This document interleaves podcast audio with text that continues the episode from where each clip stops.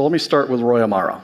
So Roy's argument is that most new technologies tend to be overestimated in their impact to begin with, and then they get underestimated in the long term because we get used to them.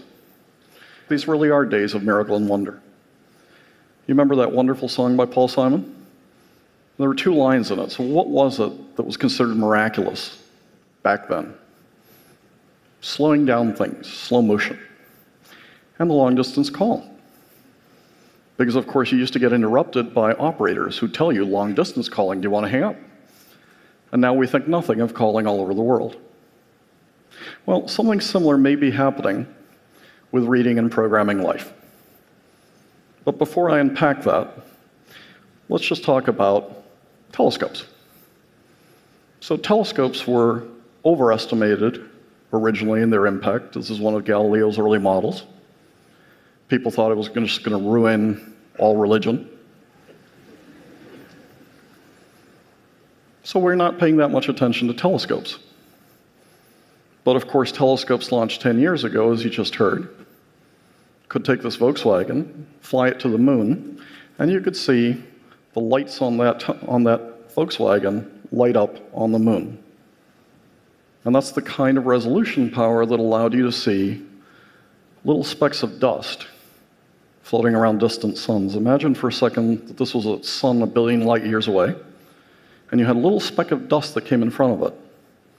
And that's what detecting an exoplanet is like.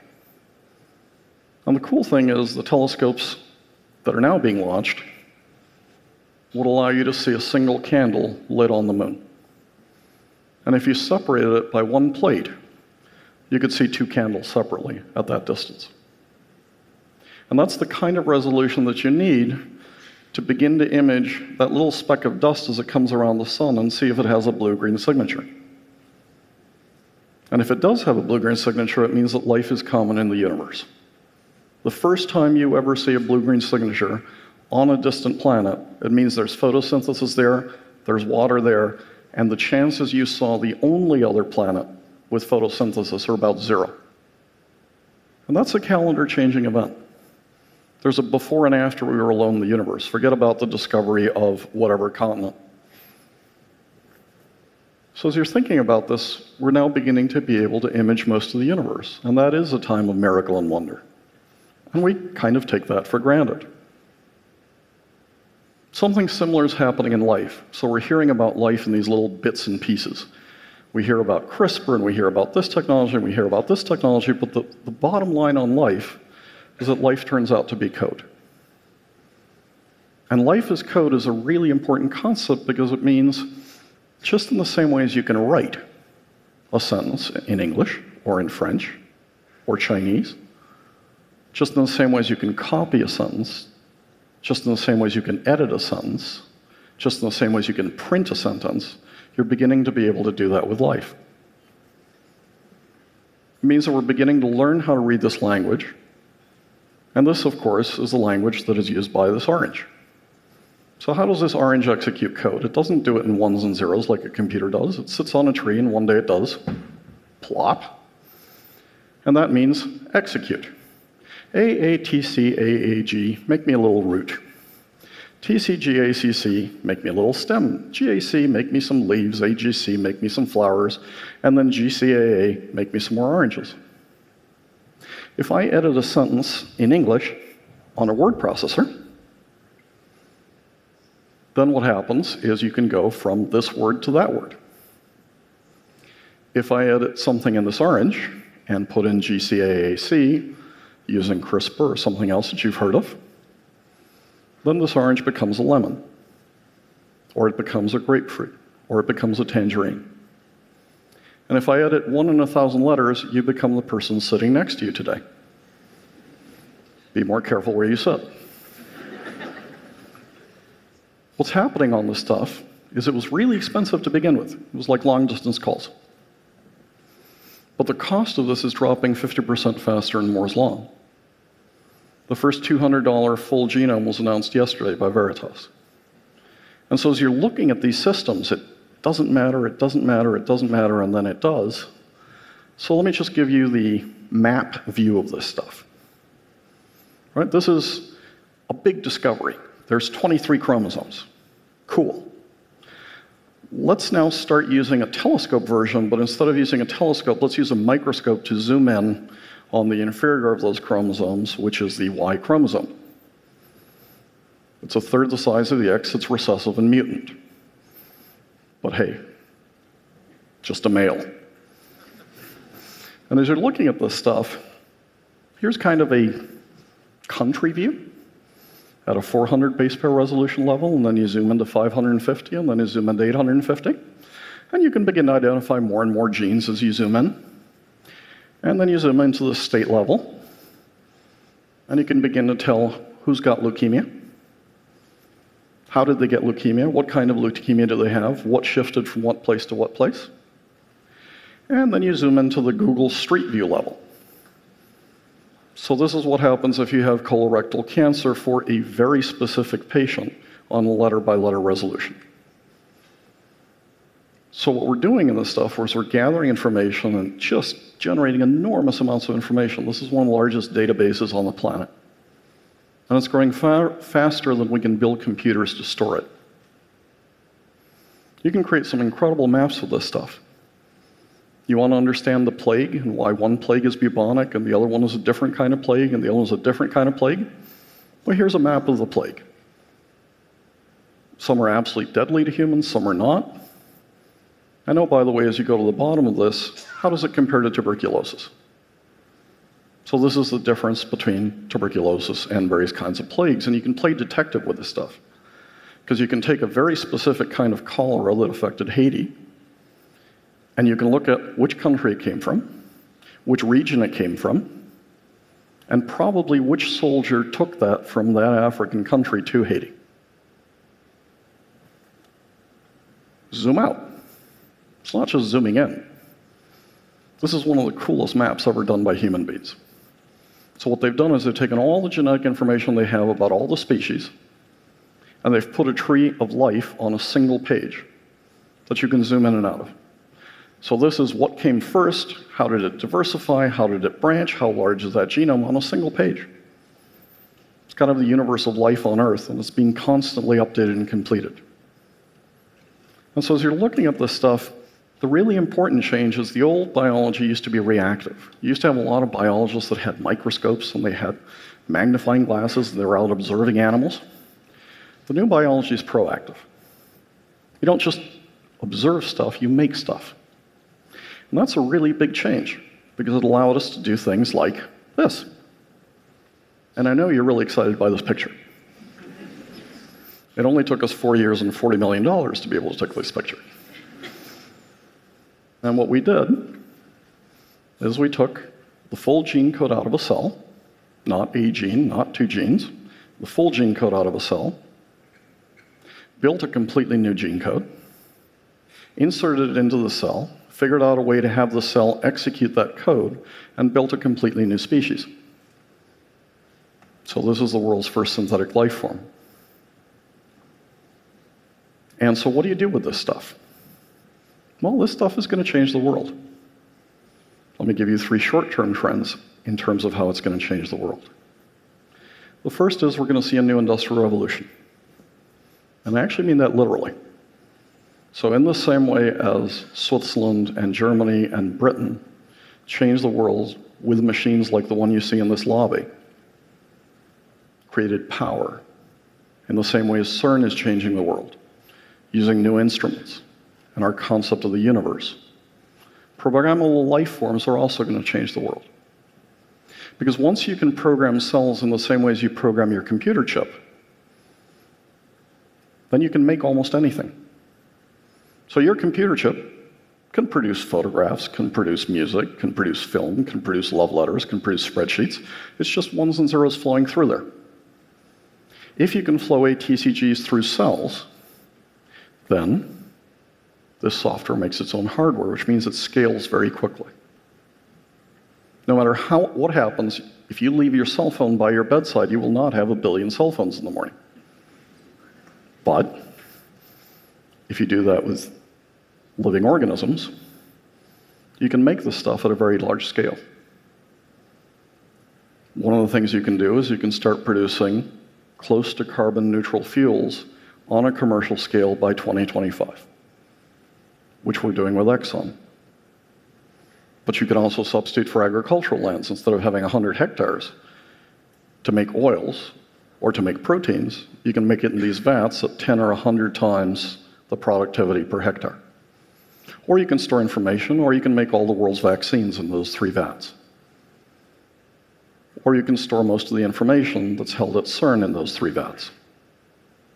DNA is a really powerful information storage device. Second turn, you're beginning to see the rise of theoretical biology.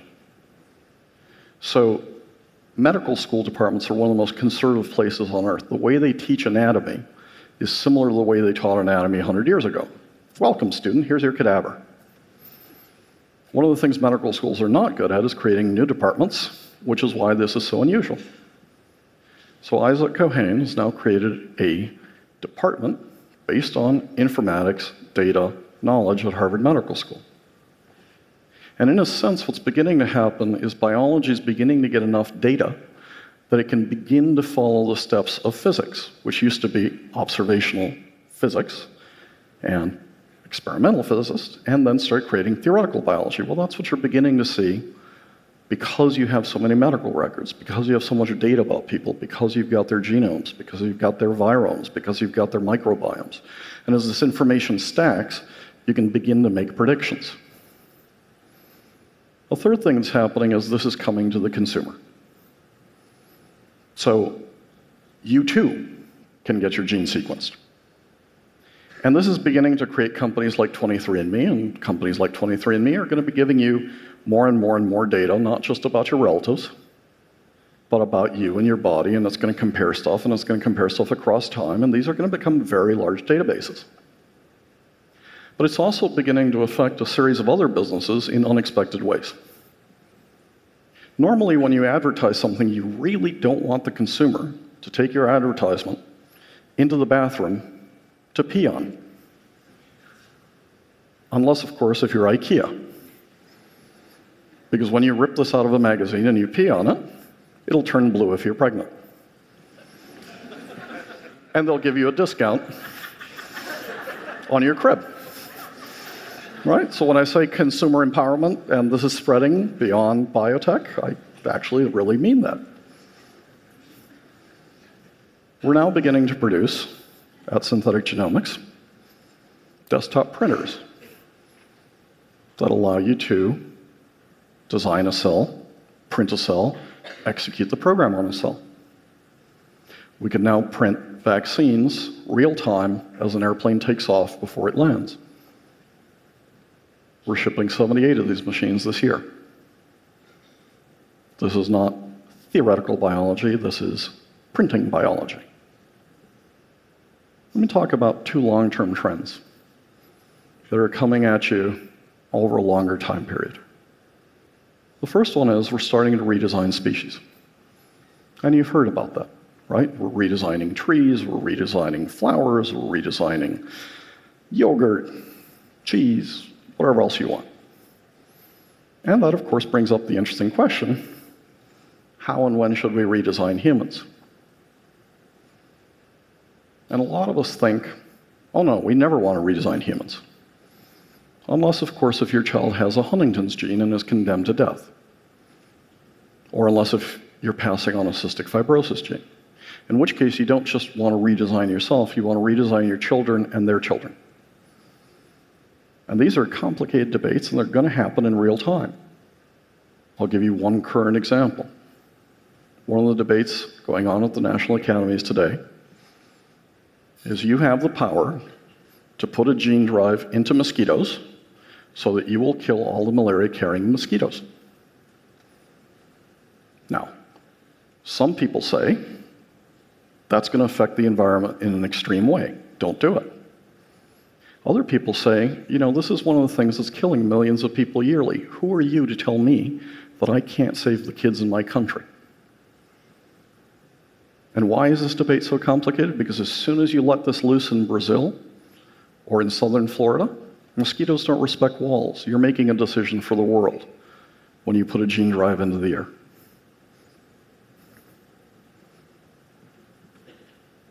This wonderful man won a Nobel Prize. After winning a Nobel Prize, he's been worrying about how did life get started on this planet and how likely is it that it's in other places?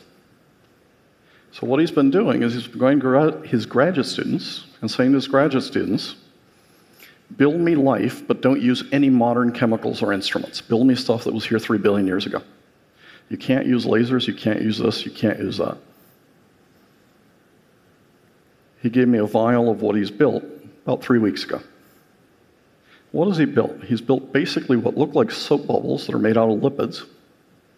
He's built a precursor of RNA.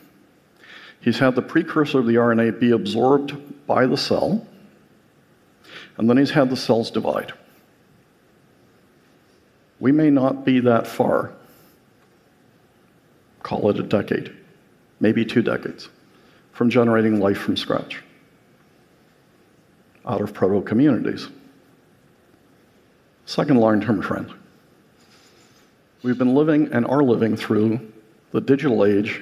We're starting to live through the age of the genome and biology and CRISPR and synthetic biology.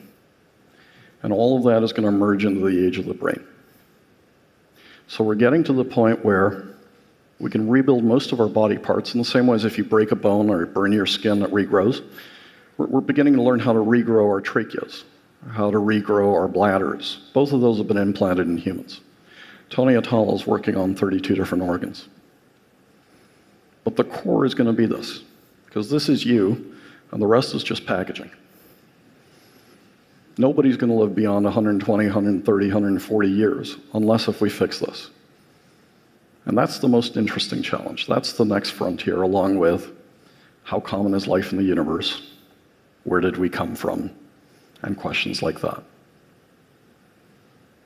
So let me end this with an apocryphal quote from Einstein.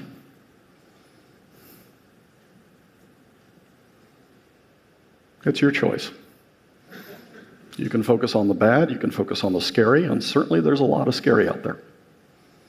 But use 10% of your brain to focus on that, or maybe 20%, or maybe 30%. But just remember, we really are living in an age of miracle and wonder. We're lucky to be alive today. We're lucky to see this stuff. We're lucky to be able to interact with folks like the folks who are building all this stuff in this room. So thank you to all of you for all you do.